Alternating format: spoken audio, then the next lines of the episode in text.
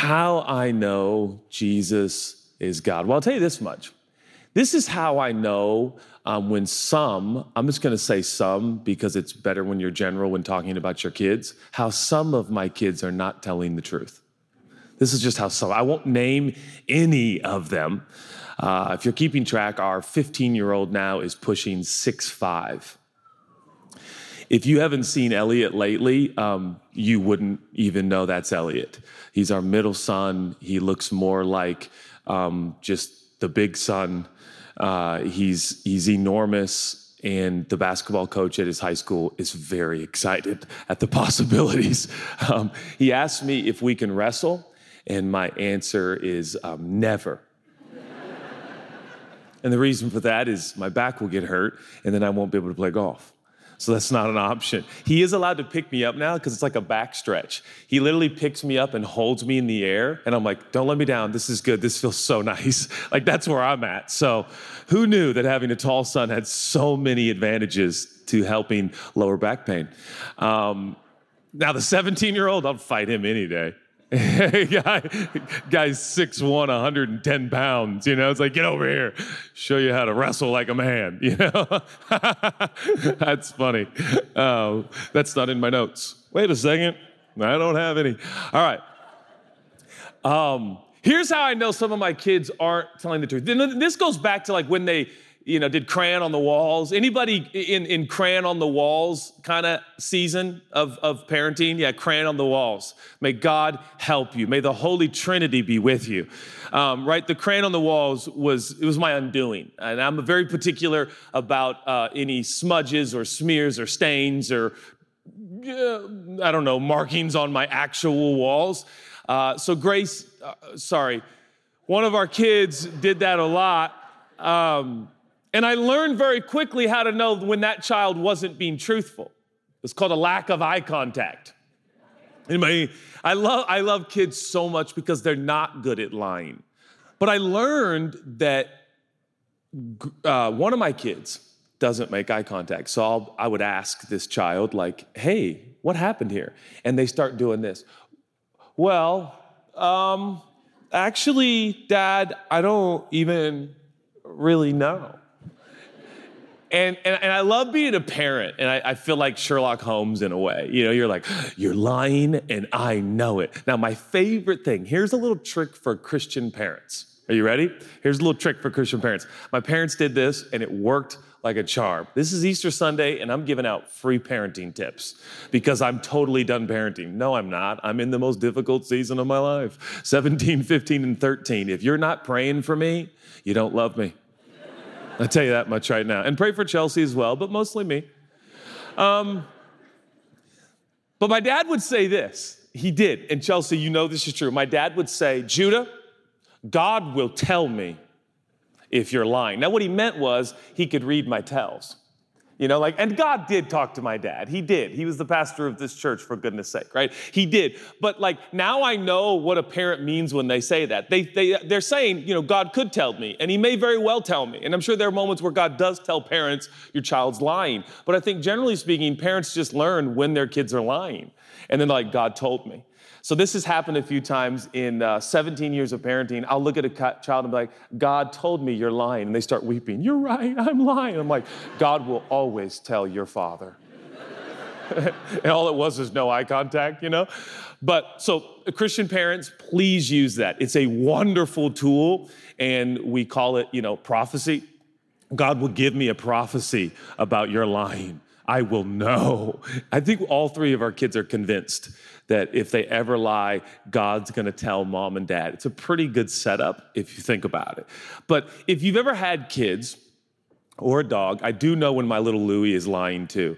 I can tell when he's lying. Louie, did you go to the bathroom here? Yeah, that's you. Or was that one of the kids? You know? that was funny to me. All right. there were times where it wasn't just puppies making messes in the home. Do you remember those times, that season? Buddy, what's all this brown stuff in your crib? You know, did you get into the chocolate? Okay. How do I know Jesus is God? There's tells. There's actually portions of scripture that will reveal to you his divinity. I got into a deep conversation this week with some friends who are kind of deep thinkers, and we all got around a table and we were having kombucha and uh, with no alcohol. And we were drinking kombucha and we're sitting around a table and we're having these deep thoughts. And someone, I think, brought up, like, what is life all about? And this is where it kind of stinks being the pastor, because anytime like biblical worldview concepts, everyone around the table is like, and pastor, what do you think? And you kind of feel like you got to have like a scripture ready and not like a quote from like Mark Twain or something. So you're like, ah, well, Jesus said, you know, and everyone's like, and what did he say? And, and then, and I hate this follow up question. What, what passage is that, pastor? And I'm like, I'd tell you, but I want you to look for it.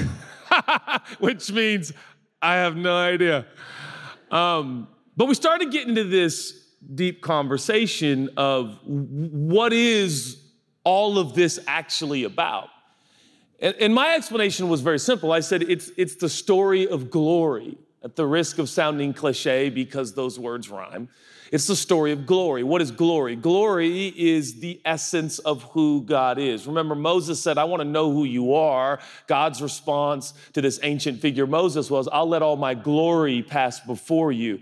His glory is his goodness. His glory is the essence of his character. His glory is understanding who he really are, who he really is to his core. And I want to remind you that what we're a part of is called the story of God. It's, it's not just the United States of America. It's not planet Earth. It's not the moon, the sun, the stars, all of this actually orbits around God. All of it is orbited around God. Gravity, it orbits around God. It obeys God. All the laws of the universe, it's all about God. It's about God revealing himself to the centerpiece of his creation, and the centerpiece of his creation is you. Now, that doesn't mean that you are the main character because God is the main character, because the main character is the character who's always been and always will be. So it's always been about him. He breathes stars into into existence. He speaks words, and rivers and lakes and oceans appear instantaneously. The animals, the, fir- the firmament, the soil, the ground, it all understands that there is a divine being who is the breather of life. He is the source of all life, and He invented us, He designed us, He created us, and He knew us before we started the formation in our mother's womb, the Bible says. Furthermore, before the foundation foundations of the world, the Lamb was slain. God always put this into motion, but keep in mind your marriage, your children, your career, your eating, your sleeping, and your getting up are all metaphors and portraits of who God is. You understand that? God is teaching you who He is through your marriage. God is teaching you who He is through your job. God is teaching you who He is through your finances and the journey that happens there. God is showing you that He is a provider. He's showing you that He's a lover. He's showing you that He is a wooer and a, a, a, a romancer. He's He's revealing, he's showing you that he's an artist and a, and a creator. Like you can just watch a hummingbird hover and your brain can implode at the thought of this intricate, detailed artist who designed the hovering hummingbird. It's all his story. All of this, and oh, by the way, this is the fastest way he could reveal his character. For a day is like a thousand years, and a thousand years is like a day. What one person asked me in that kombucha group, he said, Why do you think God did the Old Testament and the New Testament and the thousands of years and all of these things? And I said, I got the hunch, maybe, just my opinion, this might just be the most efficient, effective way God could reveal himself to his creation because maybe the last six to 7,000 years have been like six to seven days to God. Life is a vapor. I believe that in a way, my dad is in eternity, the former pastor of this church, and yet I believe we arrive to eternity probably right around the same amount of time, even though there is no time, but it's the way that we try to quantify it here when we are bound to linear time and space. Oh, my brothers and sisters, let us come together and reason. Let us consider the brevity of life, let us consider how significant the few moments we have on earth are. But please do not get intoxicated. Do not allow yourself to treat this life as if it is eternal, for it is not. It is finite and it is fleeting and it is a vapor, but we will be home soon, and this is not home. We're here today to discuss Jesus. We're here today, but, but it must all be taken in context. It must all be taken in a sober mindedness, which informs me that, like most preachers on days like these, I am implored to make application to your everyday life, and yet I hesitate to do so. Though I believe that your bills are important and God cares though I believe gas money is out of control and we all need Elon Musk to send us a car or take us to space. I want to remind you that life is more than your errands. It's more than a bonus. It's more than a raise at your job. It's more than good food, good drinks, and good sex.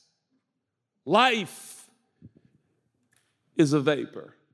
So then, what matters most, preacher? Why are we really here?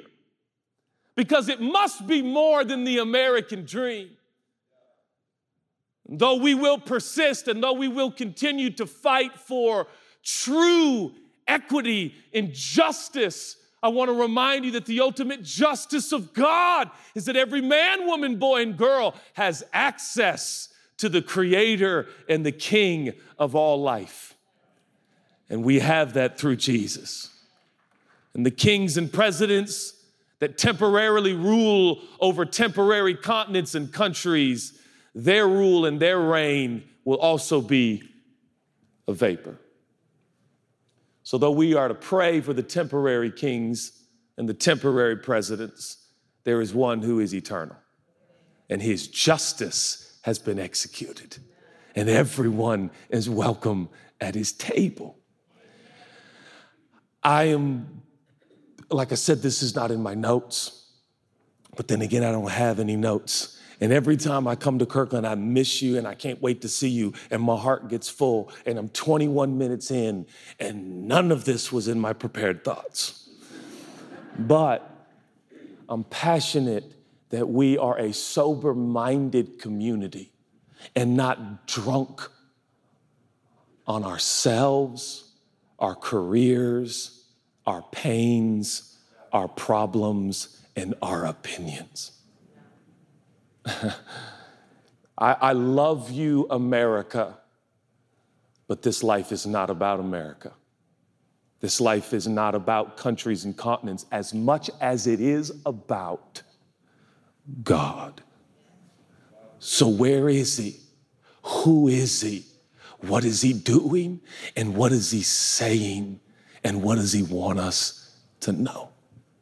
Here's how I know Jesus is God. Here's how I know Jesus is the fullness of the Godhead in bodily form. I want to tell you today why I believe that Jesus was the ultimate revelation, representation, and full disclosure of who God is. Jesus says, You, if you've seen me, you have seen the Father.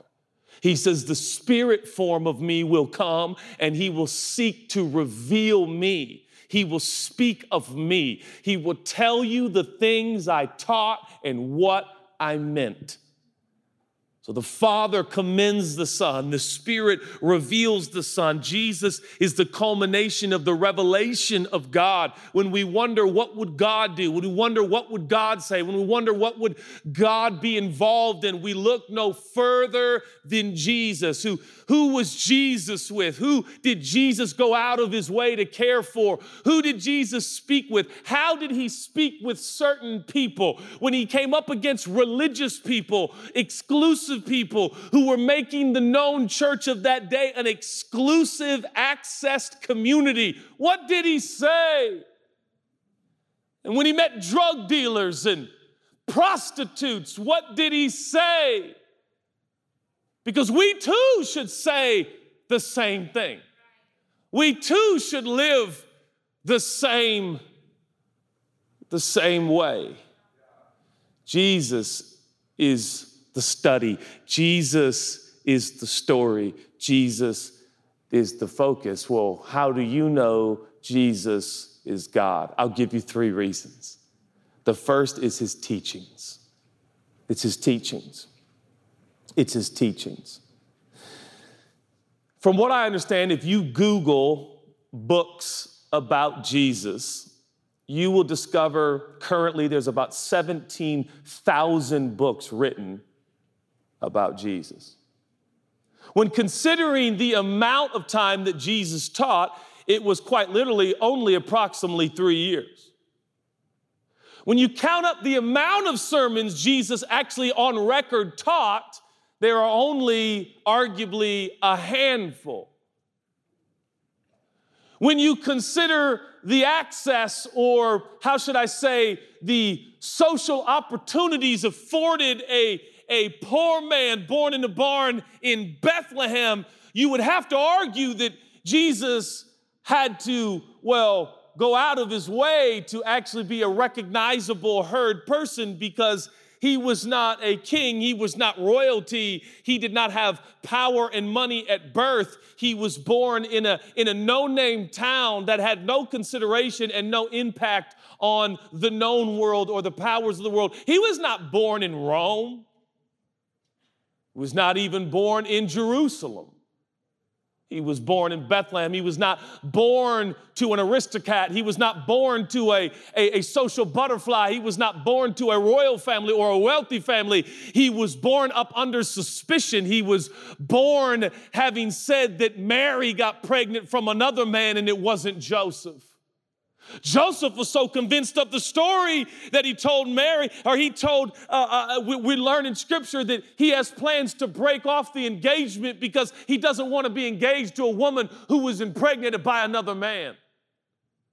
Who is this Jesus whose teachings still are pervasive in 2022 and yet we see no actual trend in his life that would tell us He's going to be a world changer. No one's quoted more than Jesus.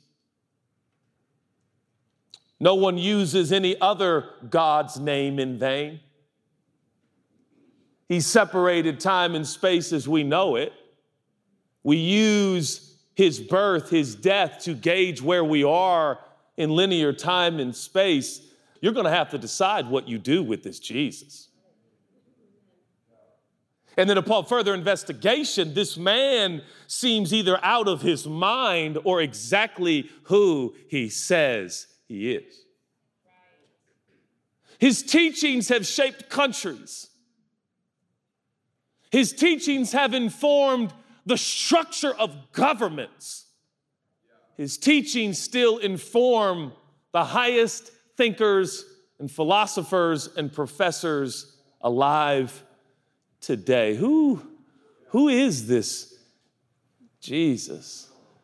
Who is this Jesus? It's, it's, you know, you know that you are impacting people when what you taught 2,000 years ago is so accepted that people stop giving you credit because it's just become a part of the vernacular of the culture. Love your neighbor as yourself is almost a cliche now. It's so pervasive. Think about the statements of Jesus that have been so proliferated and popularized. He, his teachings are unlike anyone's teachings ever. Peter once was asked when disciples were walking away from Jesus, if you remember, all of his teachings were great, but they weren't always sensical. They weren't always easily understandable. Remember when Jesus said, He says, Unless you eat my flesh and drink my blood, you have no part in me? well, that really confounds those who simply see Jesus as a wonderful, kind, gracious, gregarious man who taught wonderful teachings of goodness and love, except he literally said, Drink my blood and eat my flesh. Problem if any professor at any respectable institution got up on one day of their philosophy class and said, All of my students need to eat my flesh and drink my blood, Harvard would have no place for that professor. And yet Jesus is celebrated amongst all the great thinkers. No, he is either God or he's not a great thinker. He said, Eat my flesh and drink my blood. And people walked away. I bet they did. I bet they did. Jesus turns to the 12, namely Peter, the oldest of the 12, and he says, Will you leave? And Peter articulates the profound impact of the teachings of Jesus by saying, Where else am I going to go? For when you speak, I feel life in my body. He basically was saying, Jesus, you don't talk like anybody else I've ever known. When you talk, my hair stands up. When you talk, my soul leaps. When you talk, my brain seems to be exhilarated. I can't explain what happens to my body and my brain and my soul, but when you talk, and that's why Mark's gospel records that the common folk who listened to Jesus, they said his teachings were a delight.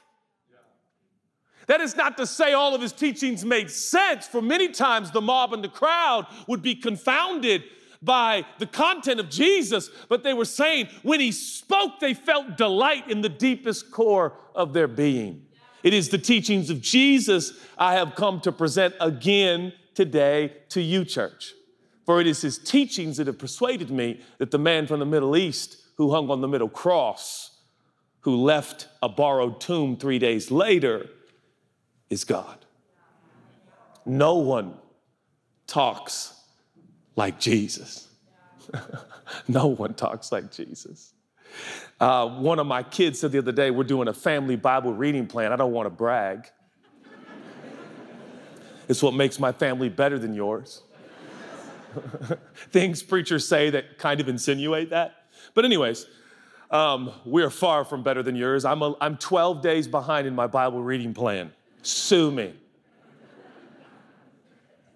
cancel me. Like, Judah, relax. Um, and, and one of my kids came to me and said, Dad, I don't understand what I'm reading. I can't do this. I said, Listen to me. And some of you won't like this, but bear with me. I said, It's a magical book. Listen to what I'm telling you. I don't care if you don't understand it, it's supernatural. You put it on audio and just listen to it, it'll do something in the part of your body that doesn't need it to make sense. It's a supernatural phenomenon. These books are, these words are spirit and life. They are magical by nature. And I know we don't like that concept of magic, okay? But I say that only because it makes more sense in modern context. It is truly, it is, it is, it is mystical. It's mysterious and it's powerful. When you just digest his teachings, even subconsciously, it will do something in your body. That's how powerful his words still are. Blessed are the peacemakers, Jesus says, for they shall inherit the earth. Now, we could talk for the next hour just about that one phrase and what it really means in context, but I'm not even saying you necessarily need that, for the Bible says His Spirit will instruct you in all ways concerning Jesus. Sometimes you just need to hear Matthew 6, Sermon on the Mount. You just need to hear, Blessed are the peacemakers, for they shall inherit the earth. I don't even know what that means, but it's going into my soul. That's enough. That's enough. That's enough. So don't you don't read your Bible to understand it all. Who told you you were going to understand it all? Some preacher who wasn't being honest. You're never gonna understand it all. And the next time somebody asks you a Bible question, let them know ahead of time, I don't understand it all. But here's a thought. That's how we ought to talk because the words have so much mystical, mysterious meaning. It is beyond our comprehension, but nonetheless, his teachings are unlike any other. I love the teachings of Jesus. Second reason I believe Jesus is God and we're not going over these in depth, so bear with me, but I hope that they at least uh, uh, exhilarate your taste buds, your spiritual taste buds, and you'll go back and, and, and, and, and chew on this, which is a really bizarre word picture. I don't know why I'm doing that. But, anyways, you go back and kind of dig into this mystical book. It's his teachings, but it's also his track record. I've been really caught up with Jesus' track record lately, his track record which is a really interesting time to consider track record.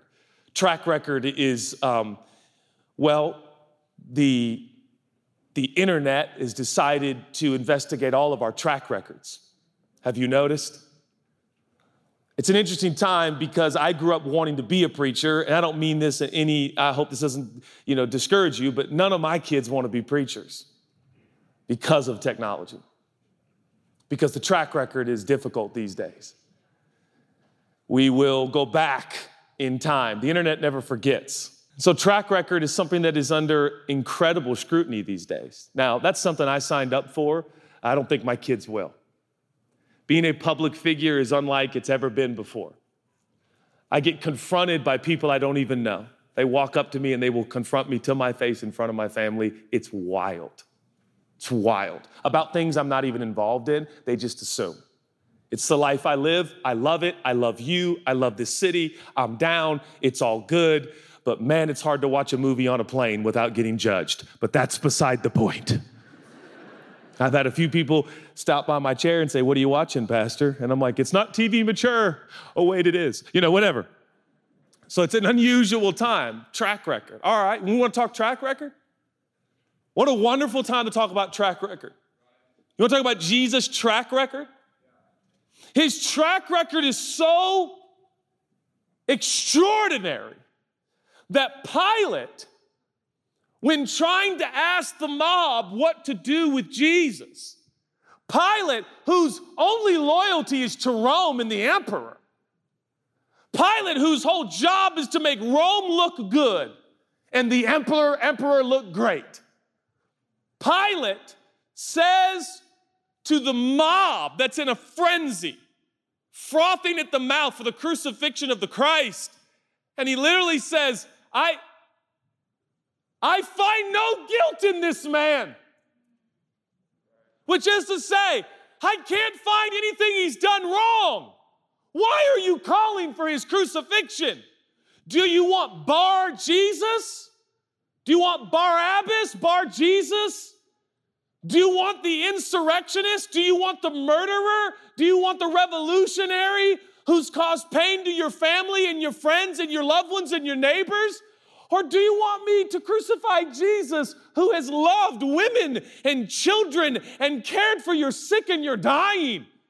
Pilate says, What are you doing? Why are you forcing me to crucify a man who I cannot find one thing he has done wrong? Oh, you want to talk about track record? You want to talk about track record? Jesus' track record? How about the thief on the cross? Same day, same day thief on the cross who's hanging next to Jesus. They're both dying by slow suffocation, which means every word you spoke while being crucified was excruciating. And yet, one of the thieves is so persuaded that the man up under the same death penalty is God that he says, to the other thief who's mocking him. And that thief makes sense to me. That guy does. Not so much this guy, but that guy. Meaning, bro, if you're God, what are you doing being pinned to a tree? I mean, honestly, you, you can't be God if this is what you're doing. And yet, the other thief saw something so mystical and powerful and magnanimous about this man that he leans over in excruciating pain and he says, Have you no good sense? This man has done nothing wrong. How do you know that? How do you know that? He's done nothing wrong. So much so, the man is so persuaded. He says, I believe that you control the afterlife, sir.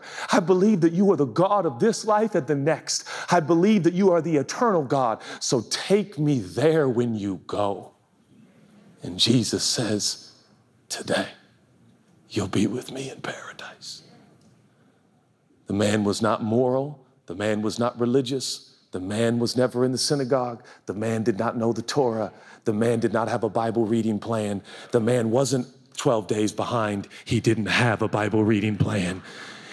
And yet, in one moment of receptivity, he is completely saved. Lest you think Christianity is about moralism and who you vote for.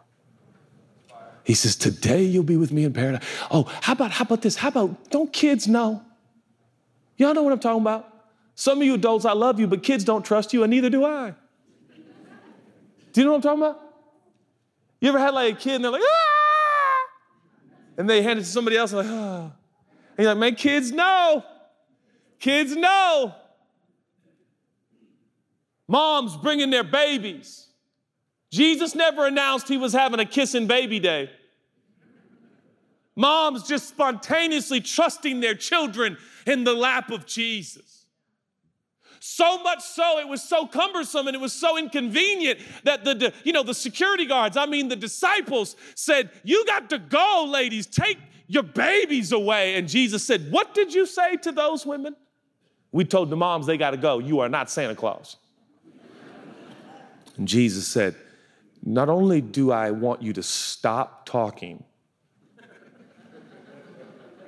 but unless you become like one of these babies, you'll never understand what I'm doing and who I am. Even the babies knew we can trust this guy. We can trust this guy. Even the moms knew I got to get my baby close to him for maybe he'll bless my child because his track record is perfect. It said, I think one passage says that they tried to come up with stories about Jesus and his weaknesses or proclivities or but they they were i think mark's gospel says but they were inconsistent for many bore false witness against him mark 14 56 but their testimony did not agree sure didn't because he was perfect. He was perfect. The babies knew, the mamas knew, the thief knew, and Pilate knew. Do you know? Do you know his track record? He was perfect. He wasn't just good. In fact, he's so good, he's the only good. Nowadays, you know, we, we don't, good isn't, isn't good anymore. We got to be great because we all went good to great. But back in Jesus' day, only God was good. That's why when somebody called him good teacher, he said, You just called me good. Only God is good. No one is good but God. You called me God. Jesus is good. He's good to his core. He can only do good because he is only good and there is no bad in him. He is perfect. He is just. He is true. He is honest. He is the only fully integrated human in history. Integrated comes from the word integrity, or integrity comes from integrated, which means he was fully aligned in every way. Do you ever disagree with yourself? Do you ever get conflicted within yourself? Jesus was fully integrated, tempted like you and me, but fully integrated. His track record was perfect. That's why Paul writes to the Corinthians in his second letter. He says, See, he who knew no sin, he whose track record was perfect, had the opportunity to choose whether or not he would become our sin so that you and I might become the righteousness of God in Christ Jesus. I know Jesus is God because he taught like nobody else, and his track record was flawless by all accounts. And those who attempted to tarnish his track record were found to be conflicted and inconsistent in their stories. He's perfect. He's perfect. And lastly, it's not just his teachings, it's not just his track record. You knew where I was going. If you can you think of the other T? It's his tomb. It's his tomb. Did you know in Jesus' day, um, it was almost uh, required, unless you had no money, to buy a tomb very early in someone's life, you would buy a tomb. And that tomb would be a reminder, by the way, that you would lay there soon. It's an interesting exercise in antiquity. Most people had tombs. Do you know Jesus never bought a tomb? Mary never bought Jesus a tomb. Joseph never bought Jesus a tomb because he didn't need a tomb to buy, he just needed a tomb to borrow. He never owned a tomb. He just used Joseph's tomb, not his dad, but a wealthy man. He borrowed his tomb. And there he laid, and all the accounts are the same as his teaching, his track record in his tomb. We have more proof that the tomb was empty than some of our forefathers in this brand new country that we live in. One of the youngest countries we are, America. We speak so freely of Abraham Lincoln and George Washington and Adams and all. We have more proof that the tomb of Jesus was empty, that his teachings were transcendent, and his track record was perfect. Not here today to discuss whether or not the Garden of Eden was metaphor or literal. Do with it what you will. You know what I believe, but the point is, I came today to discuss, celebrate, and declare a historical fact. There was a man named Jesus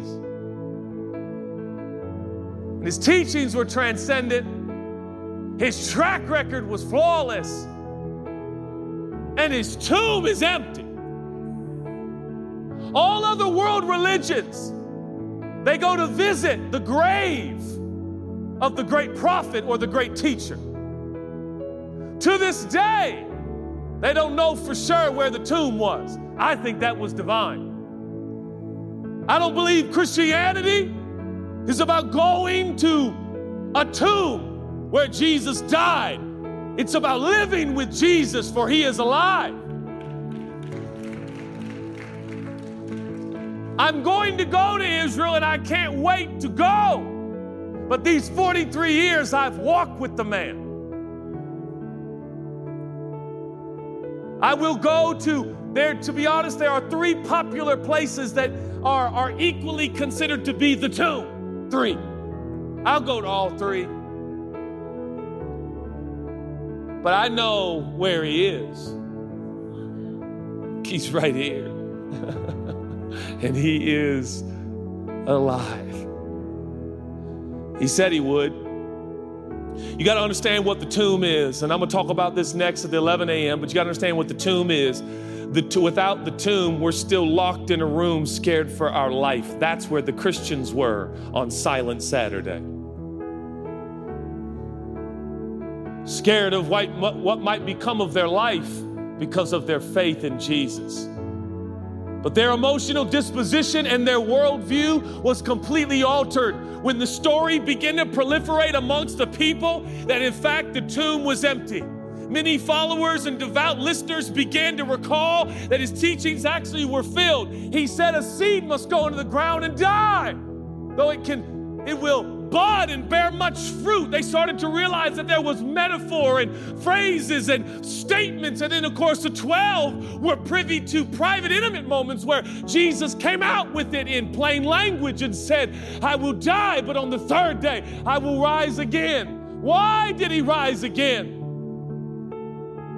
because he wanted to prove once and for all all of my teachings, all of my track records, all of my self claims are true. For I have completed what I said I would do. The tomb is empty. It's empty. and so now, Listen, I'm almost done. The music's playing softly. Now, the story is true. And if the story is true, it's the most important thing in the world. Wait, God has been here? Yes, He has. How did God come? With fingertips, lips, and hips. He came as a human. Tell me more. He was unheard of for 30 years. God was in physical form and was hidden away with a stepdad working in the woodshop for 30 years. Yes, and the mystery grows. What was he doing? We don't know. Did he make chairs? Probably. Did he sand the top of the desk? Probably. Did his dad ask him to work late hours? Did he feel tired? Probably. Did he complain? Definitely not.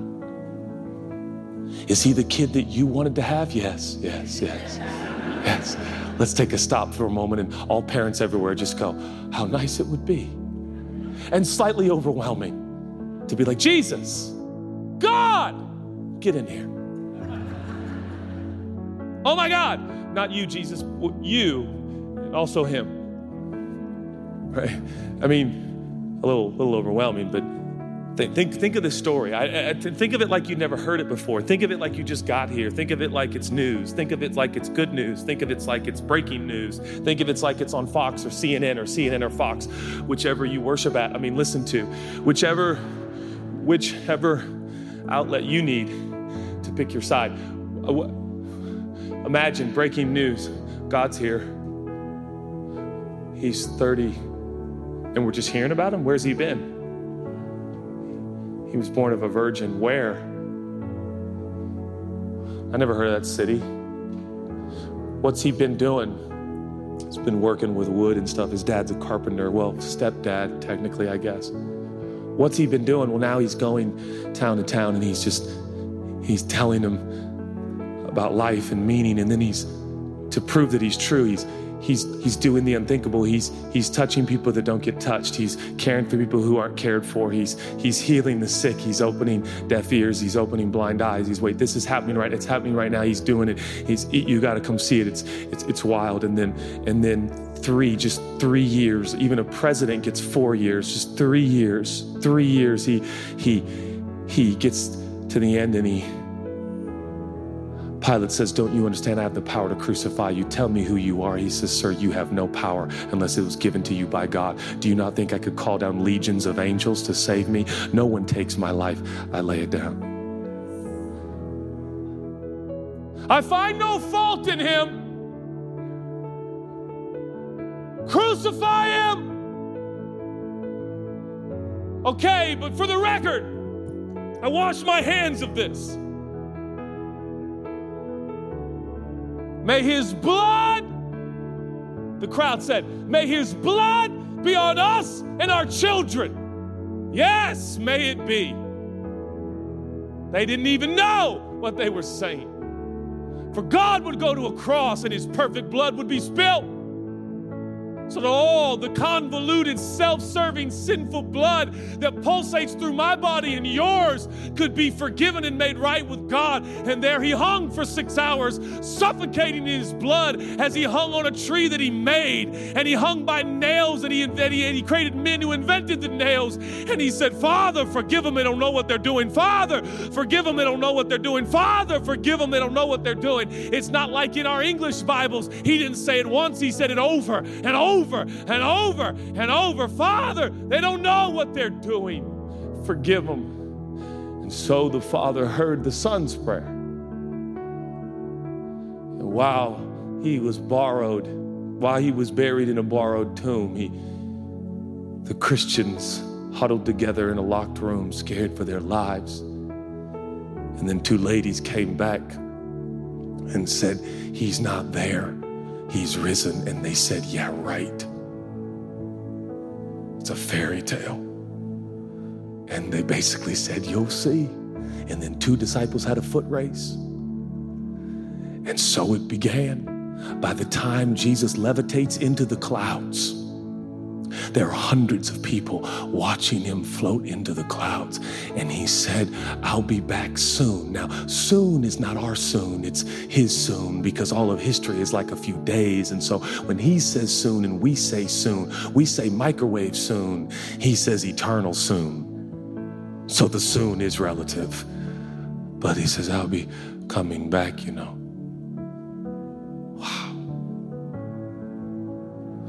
So people ask me, what are you, what are you doing What's Churchome doing? Why aren't you, why aren't we doing church like we always did, Judah? Why are you gone so much? What are you doing? What's the board thinking? I'm acting like Jesus rose from the dead, church. I felt like the other day, Jesus said, I want you to act like I'm God. I say, Yes, sir. See, I must. We must. We must take this message and this story to the ends of the earth. We cannot stay in rooms. We cannot be defined by rooms. Without the resurrection, Christians would still just be in rooms.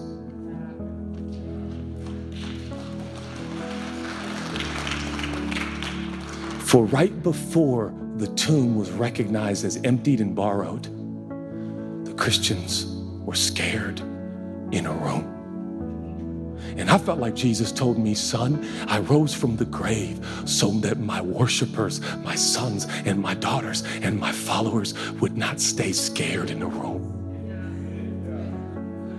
And so, Churchome, I never loved you more, but I will not let this church be defined by a room in Rose Hill. I cannot. And the board is with me, and the staff is with We're going to take this story to the ends of the earth because it's true. And if it's true, let's act like it's true. Let's live like it's true. Let's wake up like it's true. Let's sleep at night like it's true. Let's face our pain like it's true. Let's face cancer like his resurrection is true. Whether in this life or the next, we win. For though we die, we shall live forever with him. Let us live in this brief stay on earth like the resurrection is true, for it is. Jesus has revealed himself fully God has revealed himself fully in the person of Jesus. Did you know that there's a scripture in the New Testament that literally says, if Jesus isn't resurrected, of all people, we are most pitiful? We're pitiful because we are here celebrating what's dead. But I got good news we're not pitiful. Because of Him, we're powerful. Because of him, life seems like God can do anything. I wrote a friend yesterday and I said, I said, he said, I only have time for faith people. I said, here's what it is. You you got to be around God can do anything kind of people. You got to be around God can do anything kind of people because his track record proves he can. I need people who believe God can do anything. God is not limited to an auditorium. God is not limited just to a worship band. God is not limited just to one preacher. God can do anything. God is doing miracles all over the earth. God is revealing his, his glory. He's revealing the content of his character all over the earth. And we get to play a small role and a small part. Let's act like he's God. Let's act like the tomb is empty because it is and He is alive and He's active and He's involved in our everyday life. No matter how impossible, no matter how difficult, no matter how bleak and, and, and, and unlikely it seems right now, I believe God can do anything, you know. God can do anything, you know. Do you know? Come on, church. He's bigger than your cul de sac. He's bigger than your career. He's bigger than your pain. He's bigger than your bills. He's, he's, he's God. And so we're going to live like He's God. That's what we're going to do. We're going to live like He's God. So, so what happens now is the way all of this happened, this, this wasn't a production originally. This was Christians getting together and singing the Holy Scripture. That's how it started. And by the way, we have ancestors who, in different in different times, in different continents, in different countries, were completely oppressed, were hunted down and targeted, were enslaved. And yet, in the midst of it all, in the midst of the pain and the injustice of thousands of years of Jesus followers, if you look at our ancestors and you look at our brothers and sisters gone past, what they would do is they didn't sing because they liked the latest worship album, they sang like their life depended on it. Because without Jesus, life was flat. Because without Jesus, life was oppression. Because without Jesus, life was death. But Jesus gave our ancestors the life and the strength they needed to take another step and live another day and trust that Jesus was in control. And someday soon they'd be home. So we're going to sing today not just because Amanda and the band is here, but we're gonna sing today because He's God. And without him, my life is hollow like an Easter chocolate bunny. We need him. There is a part of this journey that only begins to blossom when desperation takes root in your soul. There's a part of this journey where the lights turn on, when there is a total surrender where you come to a place where you say, God, without you, I can do nothing. God, without you, my life is hollow and empty. Without you, all I have is money. Or without you, all I have is career. Without you, no, but with you, I have purpose. With you, I have love. With you, I have forgiveness. With you, I have belonging. With you, I have a family. With you, I have a purpose. With you, I have a direction. With you, I have a path. So that's how I want us to sing today. That's how I want us to sing today with desperation, with surrender, letting go. God, you're everything. Come on, some of you know what you've been through. I look at the Brahmans, I look at the Sandbergs, I could go through this room, what God did with our families, what God's done with our children, what God did with our grandchildren. He's the God of Abraham, Isaac, and Jacob. He's been true to you, He'll be true to your children, He'll be true to your grandchildren and your grandchildren's children. Woo! Come on. If you're willing and able, would you stand with me just before the band begins to sing? Man. Here's what we're going to do. Right before we start singing and we join, and I feel like preaching at the very end. It's like, Judah, my goodness. But here's what I'm going to say we're going to join a chorus of an eternal a choir in eternity. There is a choir in eternity. It's a great cloud of witnesses. And there in eternity, there is perpetual singing, there is perpetual dancing, there is perpetual celebration of the King who sits on the throne, who the earth is his ottoman, and he laughs at his enemies and all that oppose him. And so we're going to sing to that King. We're going to honor that King. We're going to think about that King. We're going to dwell on that King. He's got a crown on his head, he's got fire in his eyes and his feet are perfect. He is righteous, true, and just. And we're going to sing to that King. But just before we do, just before we do, if you're here and you want that King to be the King of your life, you want that King to be your superhero, you want that King to save you and rescue you, you know what it takes? It takes one simple response Remember me. Remember me when you come into your kingdom. Remember me, King. Remember me, King.